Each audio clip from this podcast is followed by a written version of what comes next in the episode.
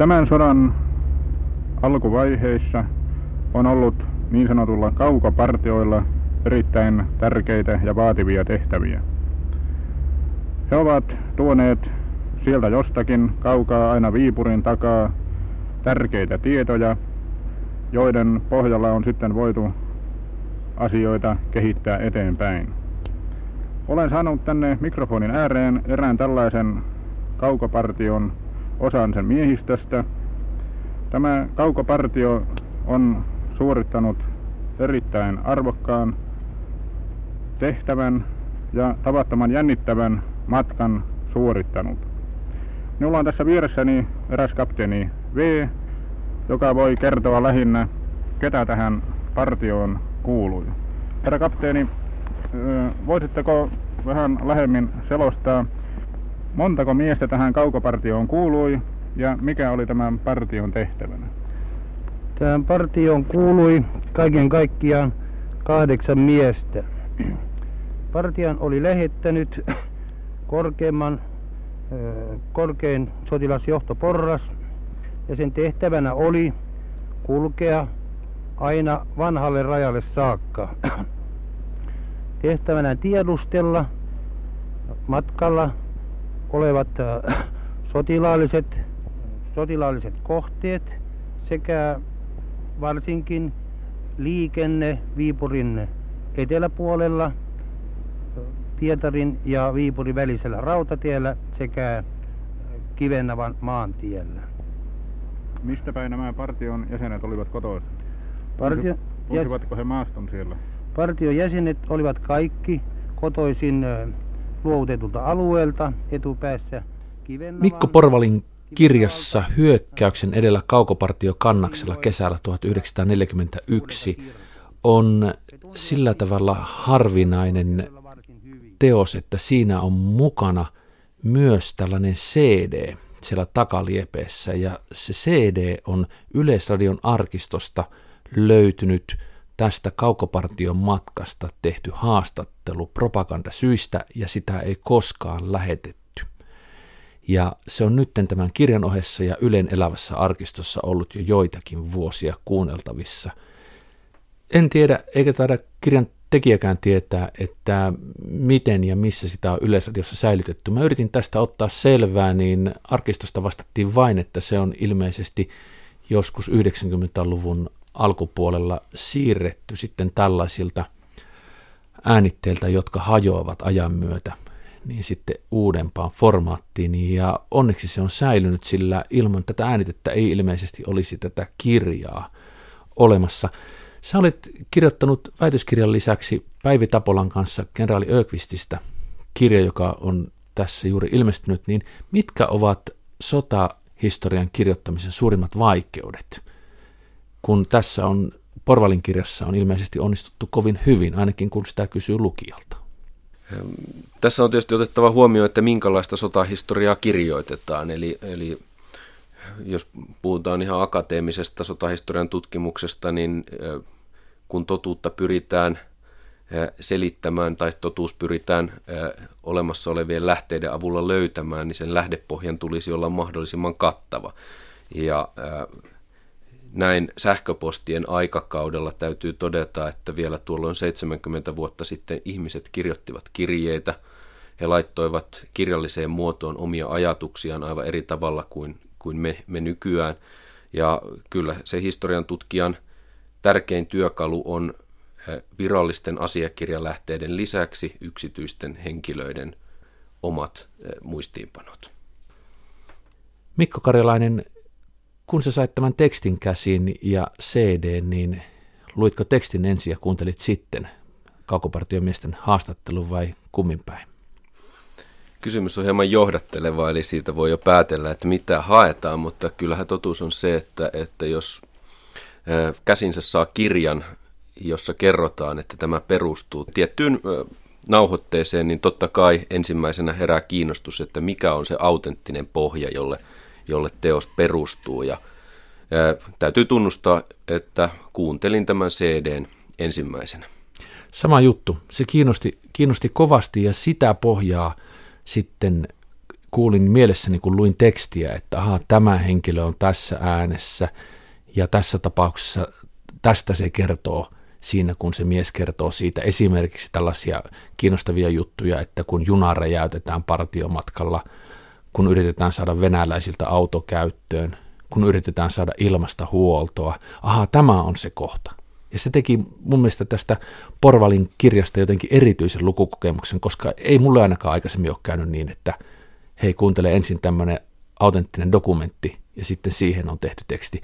Totta kai jos puhutaan sotahistoriasta, niin Normandian maihin noususta olen ensin nähnyt filmipätkiä, fiktiota ja sitten lukenut siitä vasta sitten esimerkiksi Anthony Beaverin Normandia 1944.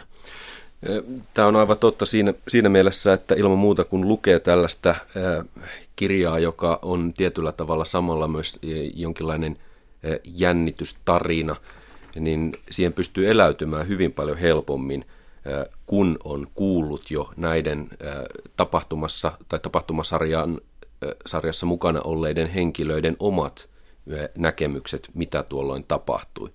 Eli, eli siinä mielessä se todellisuuden kuvitteleminen, kun lukee tätä teosta, niin se on paljon paljon helpompaa, kun on tutustunut ja kuullut tämän, tämän äänitteen. Kuunnellaan jossain vaiheessa pari pätkää tästä nauhasta vielä lisäksi sitten ihan tarkemmin keskustellaan niitä sekä tekijän haastattelu, mutta tämä partiomatkahan sijoittuu siis heinäkuuhun jatkosodan alkuun 1941 ja tämä kirja käy tämän partiomatkan taustan läpi ja sitten mitä siellä partiomatkalla tapahtuu ja mitä sitten sen jälkeen miehille myöhemmin elämässä tapahtuu. Ja pääasiassa tarkastellaan sitä hyvin yksityiskohtaisesti eri lähteisiin vedoten, mitä sillä partion matkalla tapahtuu. Ja siellä on rajaylitys, sitten on äh, Karjalan kannaksen rajan jälkeen junaratojen räjäyttelyä, mahdollista tiedustelua vihollisen joukoista ja kaikkea tällaista. Ja tämä on mun mielestä kirjoitettu myös fiktion ehdolla seikkailulliseen muotoon.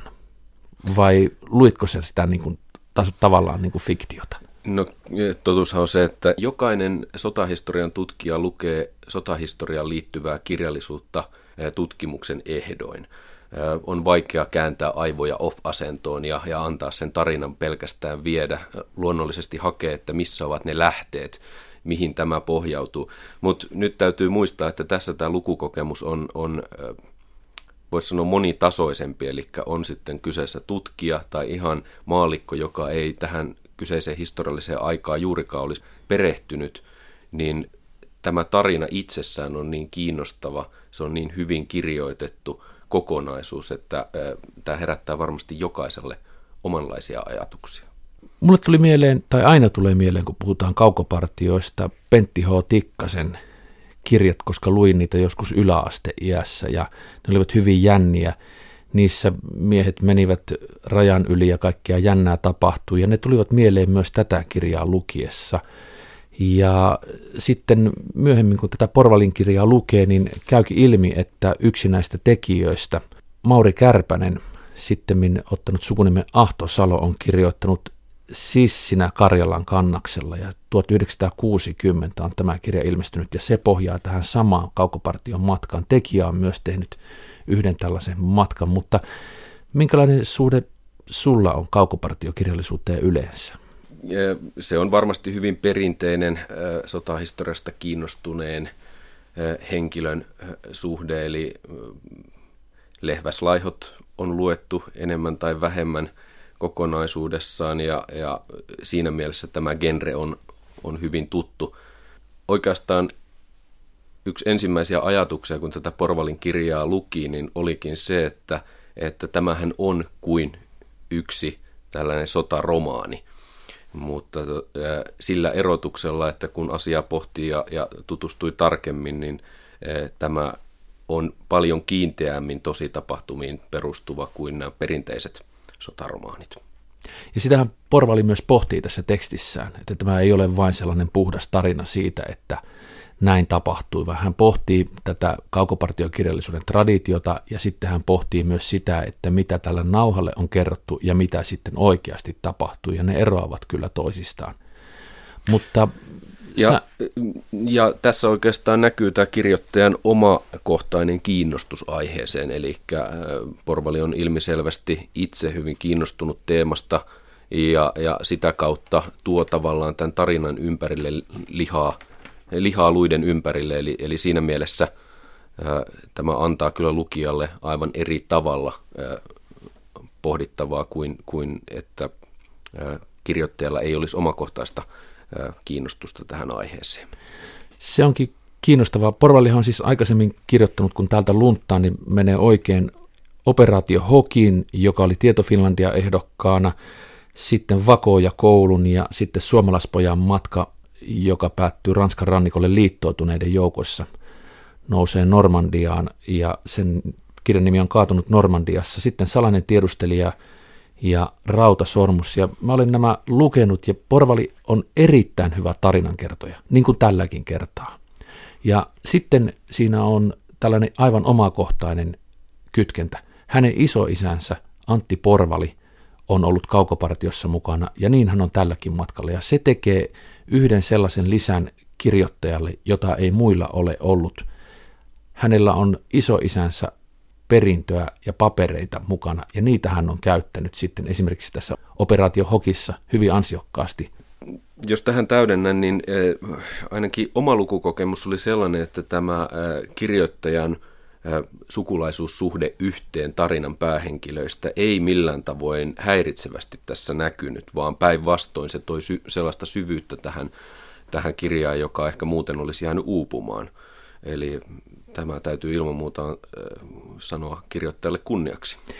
Erittäin koskettava kohta on myös se, kun, hän kirjan loppupuolella kertoo, että ensimmäinen kerta, kun hän kuuli isoisänsä ääntä, oli se, kun hän löysi tämän nauhan, johon tämä kirja pohjautuu, ja siellä oli isoisän haastattelu. Eli hän on ollut pikkupoika, hän on elänyt ilman isoisää. Isoisä on kuollut muistaakseni kaksi viikkoa ennen kirjailija Porvalin syntyä, ja sitten siitä sukuperintönä on ilmeisesti tullut tällainen kiinnostavuus kaukopartiotoimintaan. Kuunnellaanko nyt tähän väliin tekijän haastattelu, kun on niin paljon puhuttu tekijästä ja pohditaan sitten itse tätä partion matkaa ja muun muassa näitä tekstin lähteitä. Mä mielenkiinnolla odotan, koska tiedän, että sä olet tehnyt väitöskirjan ajatuksista operaatioksi Suomen armeijan hyökkäysoperaatioiden suunnittelu jatkosodassa, että kuinka tällainen näinkin hyvä tarina oikein arkistolähteisiin pohjaten kasataan ja kirjoitetaan, mutta kuunnellaan sitä ennen Mikko Porvalin haastattelu. Huimapäinen kaukopartio syvällä vihollisen selustassa. Näin kuvaa kustantaja esittely kirjaasi hyökkäyksen edellä. Jatkosodan alkaessa Suomi valmistautui valtaamaan takaisin talvisodassa menetetyn Karjalan kannaksen. Hyökkäystä pohjustettiin lähettämällä kaukopartioita vihollisen selustaan tiedustelemaan – ja häiritsemään sotilaallisia kohteita. Hyökkäyksen edellä kirja kertoo yhden kannakselle lähetetyn partion tarinan. Tietokirjailija Mikko Porvali, mistä ja kuinka löysit itsellesi juuri tämän kaukopartion tällä kertaa aiheeksi? Se on sellainen kaukopartio, josta on kirjoitettu aikaisemminkin, mutta mun mielestä tällä hetkellä käytettävissä oleva lähteistö on jo, on jo niin paljon laajempi kuin aikaisemmilla kirjoittajilla on ollut, että, että siitä on syytä kirjoittaa uudelleen. Tietysti tähän vaikuttaa henkilökohtainen mielenkiinto sen verran, että oma isoisä oli, oli yksi noista kahdeksasta miehestä, jotka sinne lähetettiin. Kaiken kaikkiaan, kun mä tutkin historian puolella tätä erikoisjoukkotoimintaa, suomalaisen erikoisjoukko aselajin kehitystä, niin tämä partio on siinä tietyssä mielessä tämmöisellä aallon jakajalla tai veden jakajalla, koska jatkosota on juuri alkanut ja kaukopartio lähetetään ensimmäiseen selkeästi sen moderniin erikoisjoukko-tehtävään, joten silloin ei vielä osattu kauhean hyvin, mutta silloin saatiin hyvin paljon kalliita tai arvokkaita kokemuksia siitä, kuinka, kuinka tämmöistä toimintaa voitaisiin jatkossa kehittää, ja voi sanoa, että ne oli myös kalliita kokemuksia, koska kolme näistä miehistä menetettiin. Nämä jatkosodan ensimmäisten päivien tiedustelumiehet on jääneet meidän historiankirjoituksessa aika tuntemattomiksi. Perinteinen kaukopartiokirja alkaa sillä, että jo ensimmäisellä sivulla joku käsketään päällikön toimistoon ja sitten lähdetäänkin jo sille partiomatkalle ja, ja se kirja loppuu siihen, kun ylitetään rintamalin, että tullaan omalle puolelle. Jatkosodan tiedustelusodan käynnissä oli kysymys kuitenkin hyvin paljon muusta. Muustakin. Siis tiedustelu ei koskaan hiljene, se on rauhanoloissa aivan yhtä aktiivista kuin se on sodankin oloissa, ehkä menetelmät on tietenkin toiset. Ja kaikkein kiivaimmillaan sotilastiedustelu on kaikkien yhteiskunnallisten murrosten aikana. Se voi olla poliittinen suunnanmuutos, se voi olla talouskriisi tai se on sodan alkaminen tai päättyminen. Ja sen vuoksi tälläkin kaukopartiolla oli paljon pidempi tausta, joka ajoittui jo sinne välirauhan kesään tai välirauhan vuosiin, siis keväästä 40, kesään 41, kaikkeen siihen tiedostelutoimintaan, mitä sinä aikana tapahtui.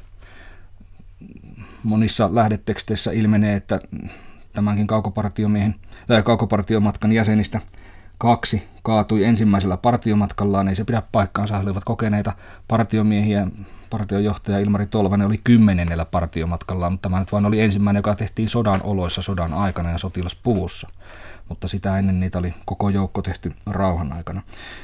Kaikki tämä kokonaiskuva, mikä kaukopartiotoiminnasta luodaan, niin se on oikeastaan ollut syynä siihen, että on halunnut siltä alalta vielä kirjan kirjoittaa ja se, että on valinnut just tämän partion, niin tietysti se perustuu myös tuon partiomatkan värikkäisiin vaiheisiin, joita ei ehkä ihan sillä tavalla ole aikaisemmin julkisuudessa kerrottu, kun ne on menneet. Retken jälkeen Yleisradio teki hengissä selvinneistä radio-ohjelma, jonka tarkoituksena oli nostattaa kansauskoa omaan hyökkäykseen ja teos perustuu matkasta selvinneiden partiomisten kertomuksiin, Yleisradion arkistomateriaalien sekä tutkimukseesi tämän kaukopartion vaiheesta arkistosta ja muualta. Kirjan mukana tulee CD ja partiomiesten haastattelu, niin kuinka suuri on se ristiriita tämän vajaan puolituntisen ohjelman ja sitten sen todellisuuden, jonka olet tätä kirjaa tehdessäsi kohdannut välillä? No kyllä siinä jonkinlainen ristiriita vallitsee. En tiedä mikä on ristiriidan mittari, että kuinka, kuinka, sitä, kuinka sitä mitataan, kuinka suuri se on, mutta tuota, ää, kaukopartiomiehet itse uskovat ja tiedustelualan sotilaat ylipäänsä, että tämä nauhoitus tehtiin puhtaasti jälkipolvia varten, siis historian tutkimuksen tarkoituksiin joskus myöhemmin. Tuo tapahtunut operaatio oli siihen mennessä ehkä merkittävintä, mitä tiedustelualalla oli tehty tällä saralla, ja se haluttiin sen vuoksi tarkasti dokumentoida, että kuinka se oli mennyt.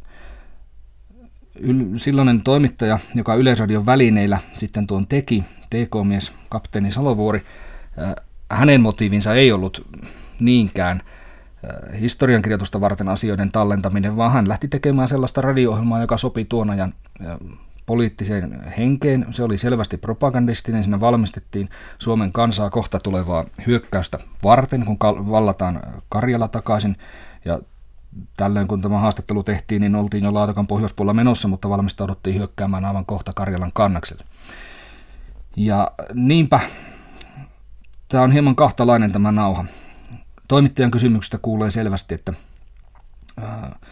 halutaan, antaa, tai halutaan saada reippaita vastauksia, korostetaan oman toiminnan vaivattomuutta ja vähätellään vihollisuuden mahdollisuuksia omaan puolustamiseensa tai puolustukseensa.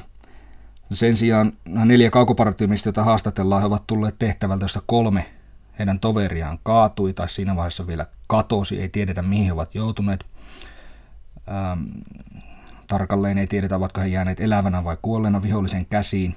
Kyllä he tiesivät, että ei tämä nyt mennyt aivan putkeen, tämä operaatio. Jos erikoisjoukko menettää melkein puolet vahvuudestaan, niin se on valtava tappio kokeneita miehiä.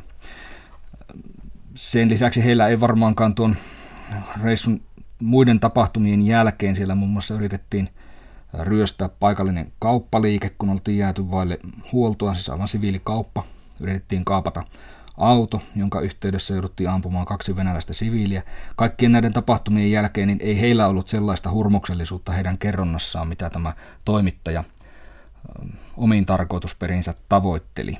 Joten siinä mielessä se on hyvin mielenkiintoinen historiallinen todistuskappale ja, ja tämmöisenä partiomatkan jälkeen tehtynä kaukopartiomisten haastatteluna se on, uskaltaisin sanoa, että aika ainutlaatuinen. En ole kuullut, että päämajan Kaukopartiomiehiä olisi tuoreeltaan haastateltu missään muussa yhteydessä, ainakaan noin pitkälti tosiaan melkein puolen tunnin selostus. Sun isoisäsi Antti Porvali oli mukana tässäkin kaukopartiossa ja aikaisemmin olet kirjoittanut muun muassa operaatio Hokista, jossa hän oli myös mukana viimeisestä kaukopartiosta, joka oli sitten jo jatkosodan loputtua vielä rajan väärällä puolen. niin millä tavalla se on vaikuttanut sun omaan kirjoittamiseen, sun isoisä on mukana näissä kuvioissa? Mä olen pääsääntöisesti sitä mieltä, että omista lähisukulaisista ei pitäisi lainkaan kirjoittaa. Mä itse vaivatta näytän rikkovan tätä sääntöä oikein urakalla.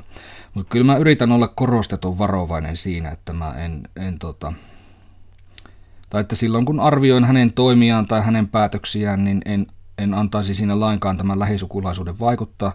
Se on siinä mielessä helppoa, että hän on kuollut ennen syntymää, niin minä en ole itse häntä koskaan tavannut. Mutta toki on ollut hyvin kiinnostunut hänen, hänen vaiheistaan ja, ja tota, hänen elämäntiensä tutkiminen on sitten ohjannut näidenkin aineistojen pariin, joista sitten on pystynyt näitä kirjoja tekemään. Toivon, että se ei ole vaikuttanut muuhun kovinkaan vahvasti, tai mun tekstiini kovinkaan vahvasti, että isoisä on siellä mukana. Mutta tietysti se sitä kautta jo vaikuttaa, että kun on karjalaiset sukujuuret, sanotaan, että on ollut aina sotahistoriasta kiinnostunut palvelu puolustusvoimissa use, useampaan kertaan erilaisissa tehtävissä, niin tottahan siihen jonkunlainen asennemaisema itsellekin syntyy tätä kaukopartiotoimintaa kohtaan. En mä voi kiistää, ettenkö mä ihailisi näitä miehiä tai heidän inhimillisiä kärsimyksiä, joita he ovat kestäneet heidän sietokykyään ja heidän arvomaailmaansa, että he eivät ole henkisesti romahtaneet noissa oloissa. Mutta samalla on sanottava, että en mä silti ihaile kaikkea, mitä he ovat tehneet. Että tota, sota patistaa ihmisiä hirveisiin, hirveisiin tilanteisiin ja ei se se ei ole ihan välttämättä näiden miesten yksityiselläkään vastuulla, mitä kaikkea siellä on tapahtunut ja mitä kaikkea muuta tiedustelusodan käänteissä on tehty. Kaukopartiosta on kirjoitettu paljon fiktiota, tunnetuimpia on muun muassa Pentti H. Tikkasen sotaromaanit, niin mitä sä luulet, että mikä mahtaa olla se syy tähän kirjailijoiden innoituksen kirjoittaa suomalaista kaukopartioista, fiktiota? sellainen, äh, siis tämmöinen kaukopartio, joka usein on kooltaan suhteellisen pieni, niin sen vaiheita on helppo kuvata ja siihen on fiktion puolella helppo kirjoittaa henkilöhahmot. Ei tarvitse kovin laajalti puuttua rintamatilanteeseen tai, tai kertoa joukkojen rakenteista, miten ne etenee, ryhmät, joukkueet, komppaniat, pataljonat ja sitä kautta rykmentit, vaan, vaan tuota voi, voi kirjoittaa tämmöisestä mikroympäristöstä pienemmällä tasolla ja, ja samalla sitten kuvata voimakkaammin näiden henkilöiden henkilökohtaisia tuntemuksia esimerkiksi eri tilanteissa. Varmasti siihen vaikuttaa sekin, että kaukopartioiden toimintaympäristö, sehän on suoraan niin kuin poikakirjoista. Ollaan itsenäisiä, ei olla periaatteessa oikein kenenkään alasia. Saadaan liikkua, tehdä itsenäisiä ratkaisuja syvällä vihollisen selostassa. Jännitys on koko ajan läsnä. Sitä ei tarvitse kirjoittajan ruveta muuten luomaan kuin, kuin kirjoittamalla vihollinen johonkin lähelle tai kannoille. Niin onhan se siinä mielessä fiktion puolella helppo tai kiitollinen sarka ryhtyä kirjoittamaan. Jossain määrin se muokkaa kuitenkin meidän historian kuvaa. Monet kirjat, joista ainakin sanotaan merkittävä osa on fiktiota, kaukopartioaiheiset kirjat on myynnissä, olen huomannut tuolla historiakirjojen hyllyssä. Ja, ja ne otetaan, niistä syntyy suomalaisille sellainen kuva, että tämä on nyt todellista ja tutkittua historiaa, vaikka se monastikaan niin ole. Käytetään oikeita henkilöitä, heidän valokuviaan, mutta sitten sepitetään osa siitä tarinasta. Ja se on tietysti historian tutkimuksen näkökulmasta vähintäänkin kyseenalaista. Mutta tota, se on kiitollinen lähtökohta fiktion kirjoittajalle.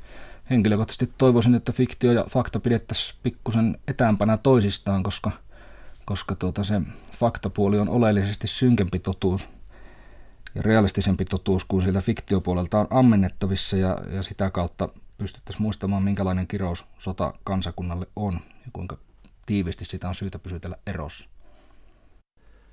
Näin Mikko Porvali, tietokirjailija, poliisin rikostutkija ja oikeustieteiden maisteri. Studiossa on kirjakerhon vieraana toinen Mikko, Mikko Karjalainen. Sä olet tehnyt väitöskirja ajatuksista operaatioiksi Suomen armeijan hyökkäysoperaatioiden suunnittelu jatkosodassa ja tänään meillä on siis tässä hyökkäyksen edellä kaukopartio Kannaksella kesällä 1941 Atena-kustannuksen kustantama kirja. Ja tässä on jo jonkin verran pohdittu sitä, että kun kirja pohjautuu sotahistoriaan, niin hyvin usein, niin kuin Porvalikin sanoi tuossa, ne pannaan fiktiohyllyn sijasta faktahyllyyn, historiallisiin kirjoihin, niin mitä sä sanoisit tästä, kun sä olet myös kova arkiston käyttäjä muun muassa tuo väitöskirjasi takia ja sen lisäksi, että olet maanpuolustuskorkeakoulun dosentti, niin tiedät jotain sotahistoria osalta arkiston käytöstä, niin mihin hyllyyn sä laittasit tämän Porvalin kirjan hyökkäyksen edellä kaukopartio kannaksella kesällä 1941? Elämä on harvoin mustavalkoista. On vaikea sanoa, että joku on faktaa, joku on fiktiota. Faktakirjassa voi olla osia, jotka ovat fiktiivisiä ja, ja toisinpäin. Ehkä tässä täytyisi olla hieman äh, harmaan sävyjä ja, ja jaotella esimerkiksi kolmeen kategoriaan. Ovat fiktiiviset sotaromaanit, äh, ovat tositapahtumiin perustuvat tutkimukselliset tietokirjat – ja sitten on akateeminen sotahistorian tutkimus.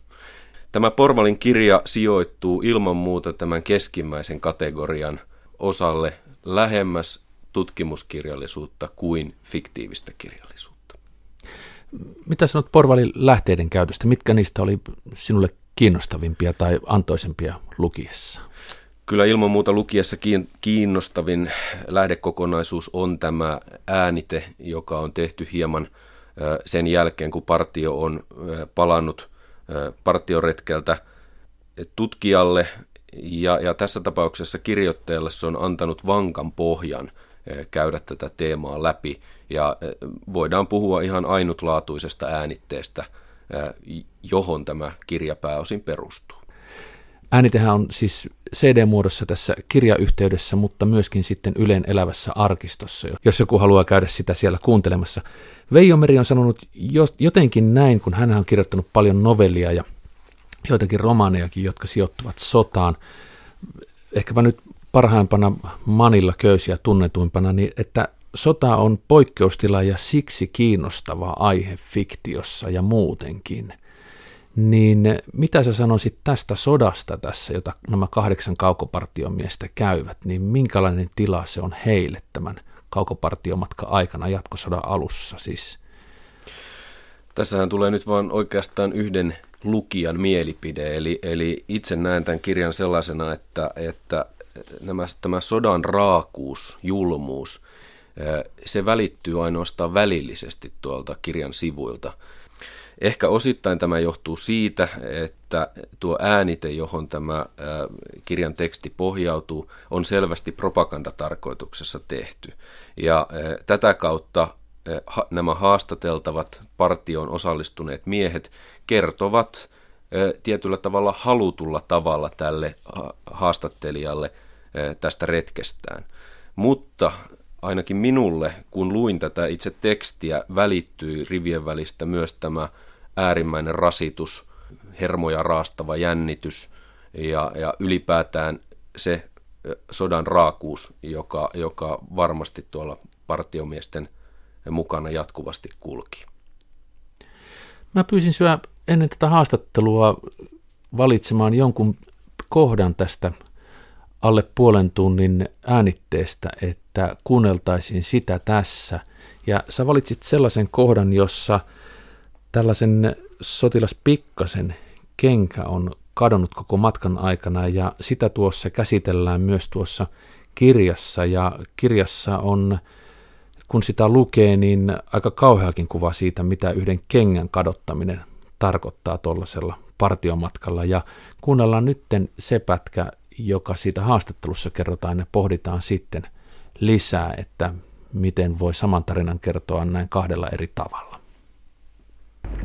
Note Vääpeli-Porvali, tehän voisitte kertoa sitten jonkun tommosen mukavan tarinan siellä. Siellä hän sattuu tietysti yhtä ja toista tämmöistä pientä hauskaa matkalla.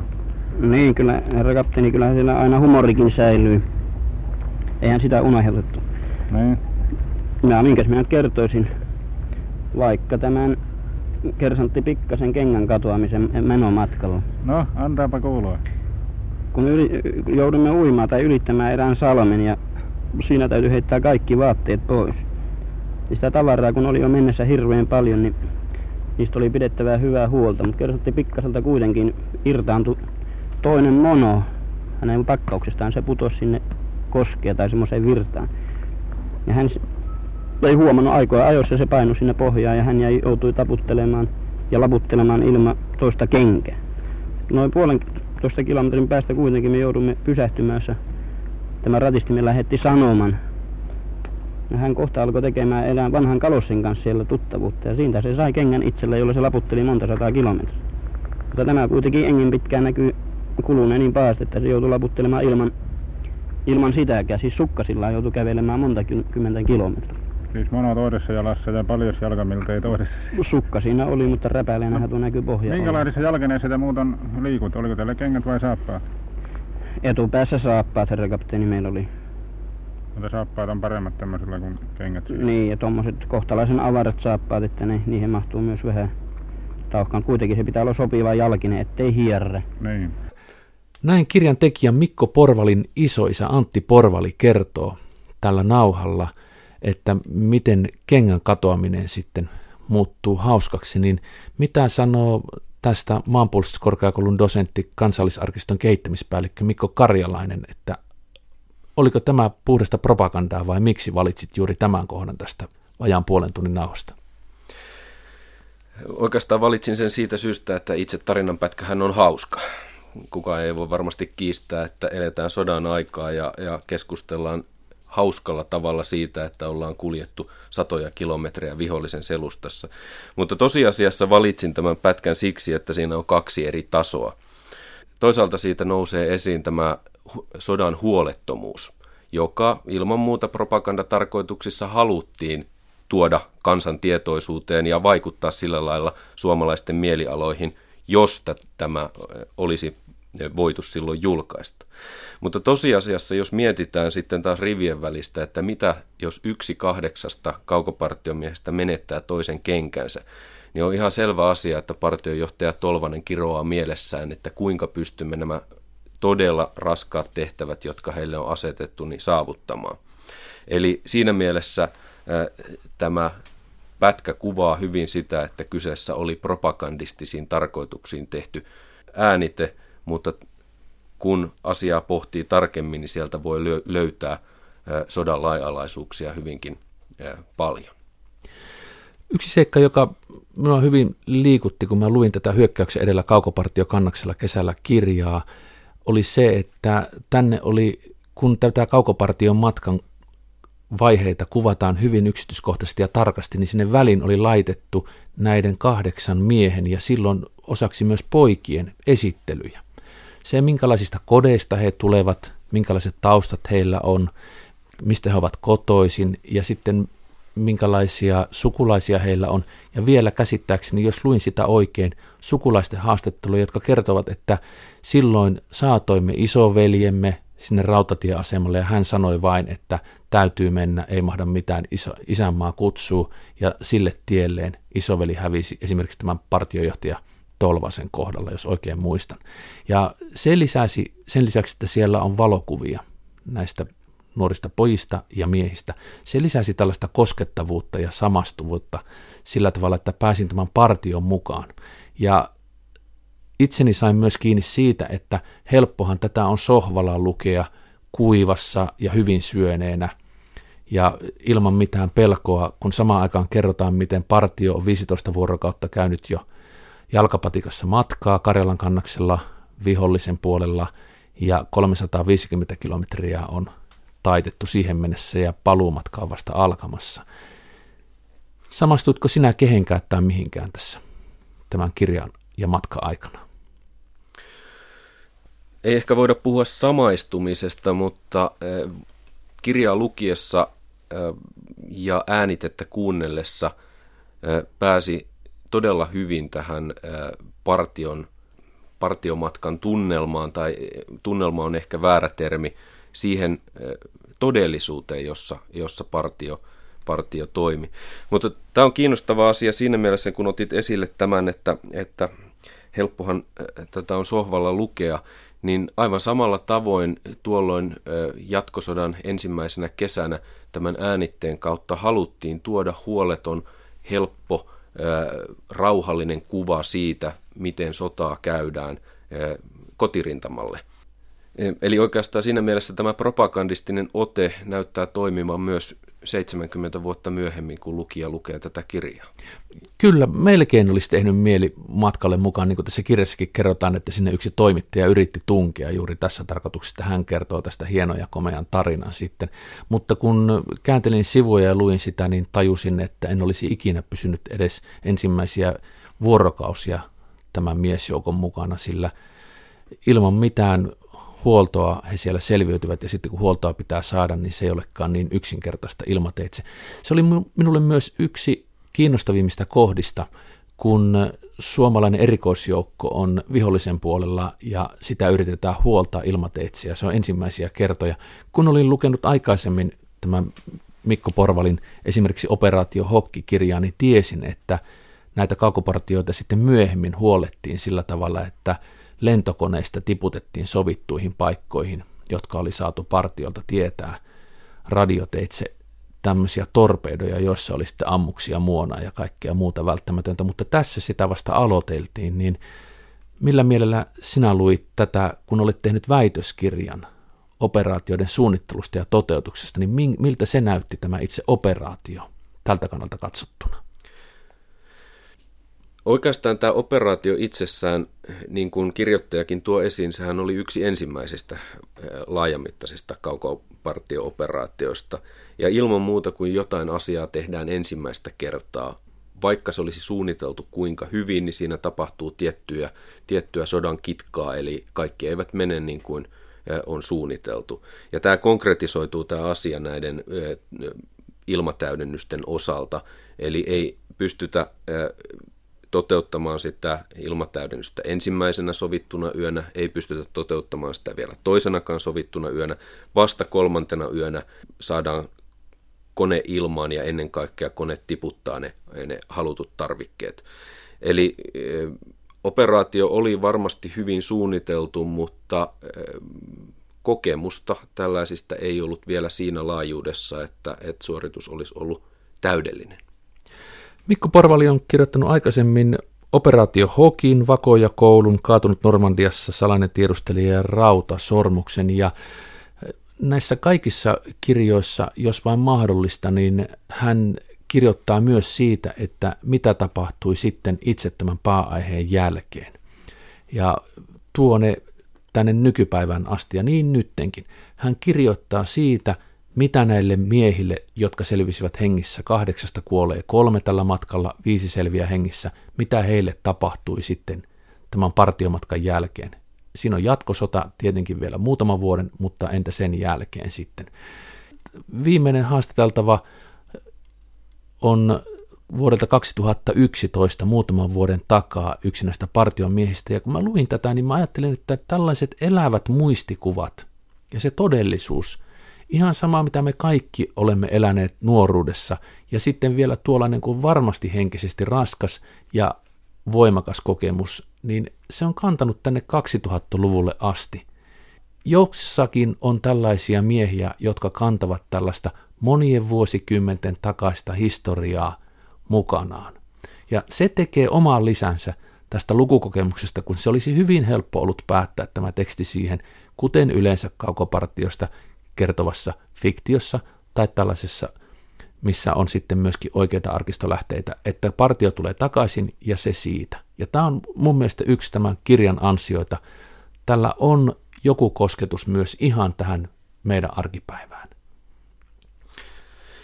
Tähän näkemykseen voi täysin yhtyä sikäli, että, että tämä kirjan rakenne tuo myös esille sen, että, että tästä kyseisestä tapahtumasarjasta ei ole kuitenkaan kuin hieman yli 70 vuotta.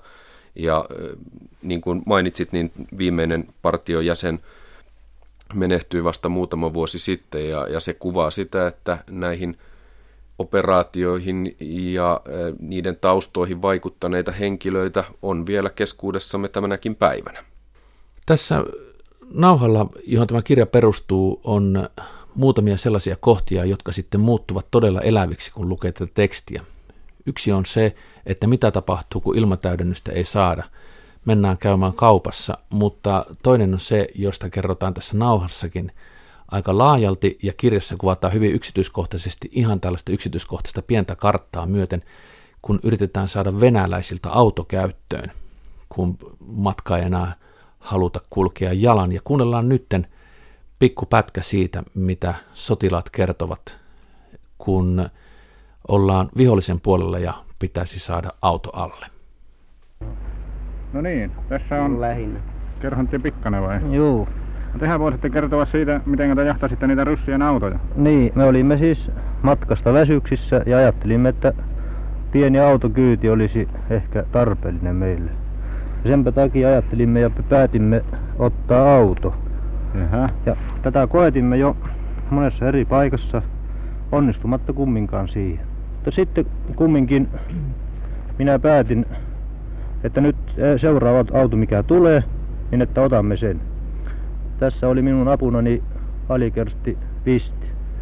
Ja niin tulikin eräs kuormavaunu Kivenovan suunnasta. Me otimme, nostimme käden ylös tiellä ja pysäytimme tämän. Niin. Ja tämä alkoi kaasuttaa vaunullaan jo, että siis että lähteä, mutta minä katsoin parhaaksi sitten tämän ehkäistä ampumalla molemmat rysset siihen. Alikertti Vista ampui toisen ja minä ammuin toisen. No, oliko, se, sitten- oliko se kelvollinen vaunu sitten? No sitten me huomasimme sen, että se olikin puukaasut, puukaastin ja tuota Alikertti oli auton kuljettaja, mutta hän ei osannut ajaa puukaastin. Ette saaneet autoa liikkeelle ollenkaan? Emme saaneet autoa liikkeelle. Ja sitten no, heti piti välittömästi... saada uusia parempi vai? Juu. Siihen tulikin sitten kaksi vaunua heti saman tien, jossa olivat kaksi kuljettajaa molemmissa vaunussa. Ja me ammuimme ne ilman muuta siihen. Autot su- suistuvat tien ohen, jota, jotka taas olivat vaikeat saada meille, koska ne olivat ojassa. Tämän jälkeen tuli Viipurista päin, päin taas kuormavaunu, jolle teimme taas saman, saman pelin. Sen jälkeen tuli eräs henkilövaunu, jossa oli neljä upseeria. Hieno virtaviiva oli tämä ja mä ajattelin, että jaha, tässähän nyt tuleekin meidän vaunu. Ja ammuimme sen siitä, mutta taas oli huono onni meillä. Kaksi miestä siitä kaatui etupenkiltä ja kaksi takaistuimella ole, olevaa hyppysivät tielle ja koittivat tulittaa meitä noilla nakalillaan. Mutta onnistumatta kumminkaan siinä, sillä me olimme taas hieman parempia siinä. Ja sen jälkeen tuli hyök, tuo panssariauto siihen, joka pikkusen meitä häkellytti, mutta mitä siinä kun se ei am- ampunut meitä, niin annoimme sen olla siinä tiellä. Ja tämän jälkeen tuli tavaravaunu, joka oli täys ryssiä. Siis lava oli täynnä. Kertti Kärpänen oli tämän au- auton noin 15-10 metriä tästä autosta tien puolessa ja minä olin taas tällä vastapuolella. Kertti Kärpänen avasi tulen tähän vaunuun niin sivusta ja minä ammuin edestä, joten tämä tuli tuhottua siihen tämä Lavaa vaunu. puhdistettiin siis. Joo, siitä ei todennäköisesti päässyt ketään lähtemään. Aha. Sen jälkeen me katsoimme parhaaksi vetäytyä vähän turvallisemmin seuduille ja kokonnuimme tästä tiestä noin 200 metriä vasemmalle. Ja jatkoitte matkaa. Ja jatkoimme matkaa siitä sinne järvelle, eräälle järven rantaan, jossa Onkamojärven rantaan, jossa työn, työstä lepä, lepäsimme ja otimme aurinkoa ja uimme. No se virtaviivainen auto jäi sinne siis. No, se jäi meistä sinne. Ja sen, sen jälkeen emme ole enää yrittäneet autoa. Näin Karjalan kannaksella. Tämä minua aina naurattaa, kun minä kuuntelen tätä nauhaa tämä kohta. Ja sitten mä saan itseni kiinni siitä, että minähän nauran sille, että sen lisäksi että siinä on tämmöiset kaikki action-elokuva-ainekset, autoa tulee ja sitä autoja ammutaan, ja, mutta ammutaan myös samalla ihmisiä siihen 40 neuvostoliittolaista sotilasta ja voi olla, että muutama siviilikin siihen sitten tapetaan siihen yhteen jontkaan. Mitä Mikko Karjalainen ajatteli, kun kuunteli tätä pätkää? Tuo, mitä sanoit, on tietysti aivan äh, niin kuin totta, eli, eli kyseessä on, on konkreettinen esimerkki sod- sodan julmu, julmuudesta, mutta itse kiinnitin ihan ensimmäisellä kuuntelukerralla huomion siihen, että ovatpa kerrassaan sujuvasanaisia partiomiehiä. Eli jos me ottaisi, tai olisimme ottaneet 73-72 vuotta sitten kymmenen sotilasta rivistä ja laittaneet heille mikrofonin suun eteen, niin voisi olettaa, että, että noin sujuvia esiintyjiä ei, ei, eivät kaikki olisi. Eli tutkijan ajatukset kääntyvät siihen, että, että kuinka he näin sujuvasti esiintyvät.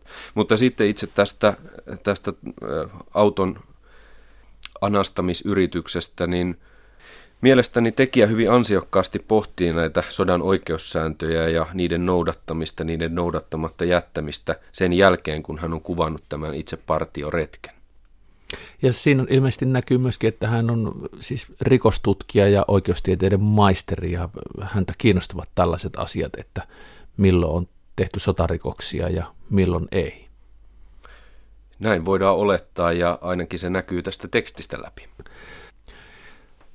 Tässä tämän kirjan ja tämän nauhan taustalla on se, että tuo nauha tehtiin, niin kuin tässä aikaisemmin kerrottiin, propagandatarkoituksessa, vaikka nämä miehet luulivat muuta, ja sitten siihen puututtiin ja ihan syystä, että ihan tällaista voi julkaista. Nämä ovat sotasalaisuuksia ja vaarantavat koko tällaisen kaukopartio niin osaston toiminnan ja sitten vielä erityisesti näiden miesten hengen, koska siellä kerrotaan, että missä nämä, mitkä nämä miesten nimet ovat, vaikka he olivat niin kuin asiakirjoissa agentteja numeroilla ja erittäin salaisissa tehtävissä, niin mitä olisi tapahtunut jos tämä nauha olisi julkaistu, jos tiedotuskomppanian tahto olisi voittanut ja tuo olisi muutama viikkoa myöhemmin Yleisradiossa soitettu kokonaan. Yleensä pitäisi pyrkiä välttämään anakronismia, eli pohtimaan näin, pidättäytyä pohtimasta näin jälkikäteen, entäs jos. Mutta kyllähän tosiasia on se, että jos tämä nauha olisi julkaistu elokuussa 1941, se olisi vaikeuttanut huomattavasti partiotiedustelun edellytyksiä toimia jatkossa.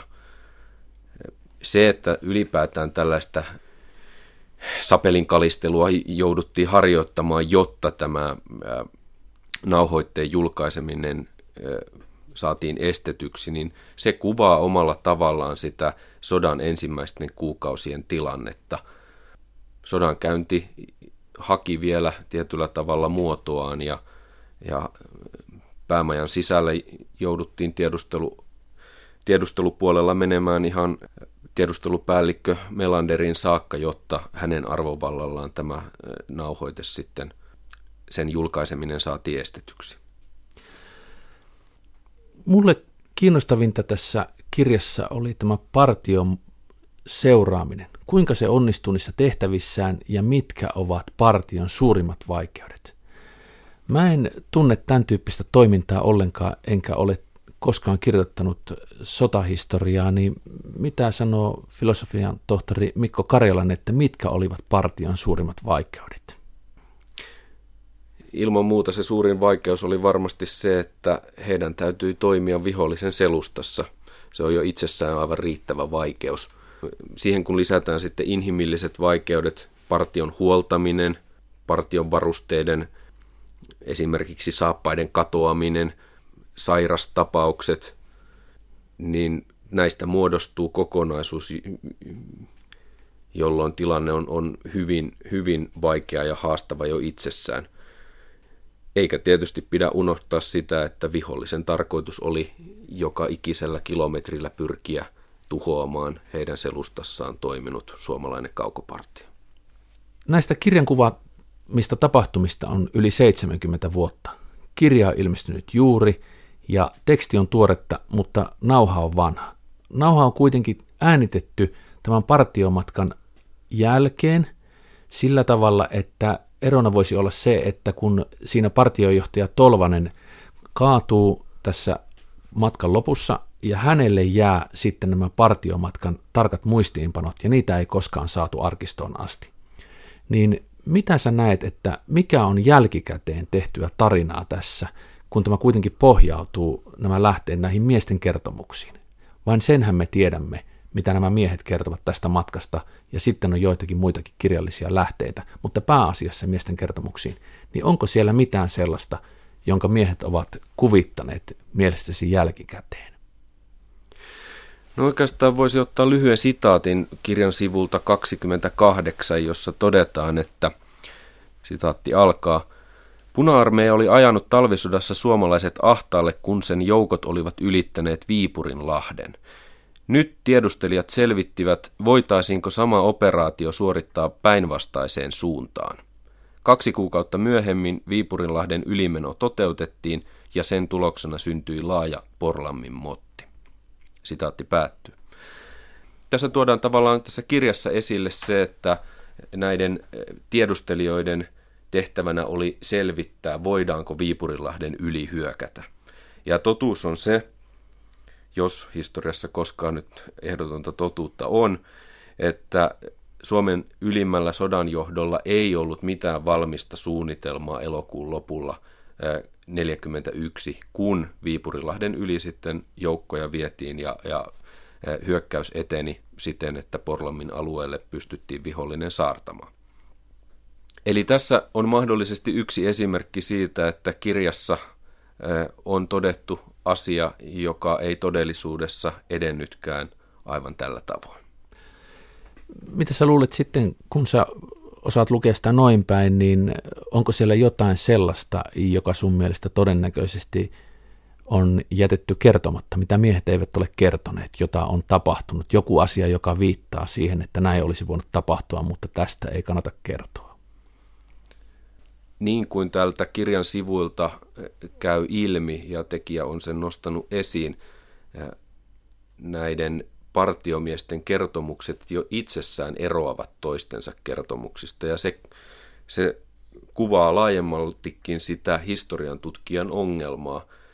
Eri lähteet puhuvat erilaista kieltä ja näistä on tehtävä tietty synteesi. Täällä se tapahtuu siten, että toinen partiomies on kokenut jonkun vihollisen tuliylläkön eri tavoin kuin viereisen mättään takana ollut partiomies. Jaha. No niin, tällainen oli tämän kaukopartion tosi kertomus, joka on jännittävämpi kuin monet meidän jännityslukemistossa tavatut tosi kertomukset. Kiitoksia paljon teille suorituksesta ja kiitoksia tästä haastatteluhetkestä.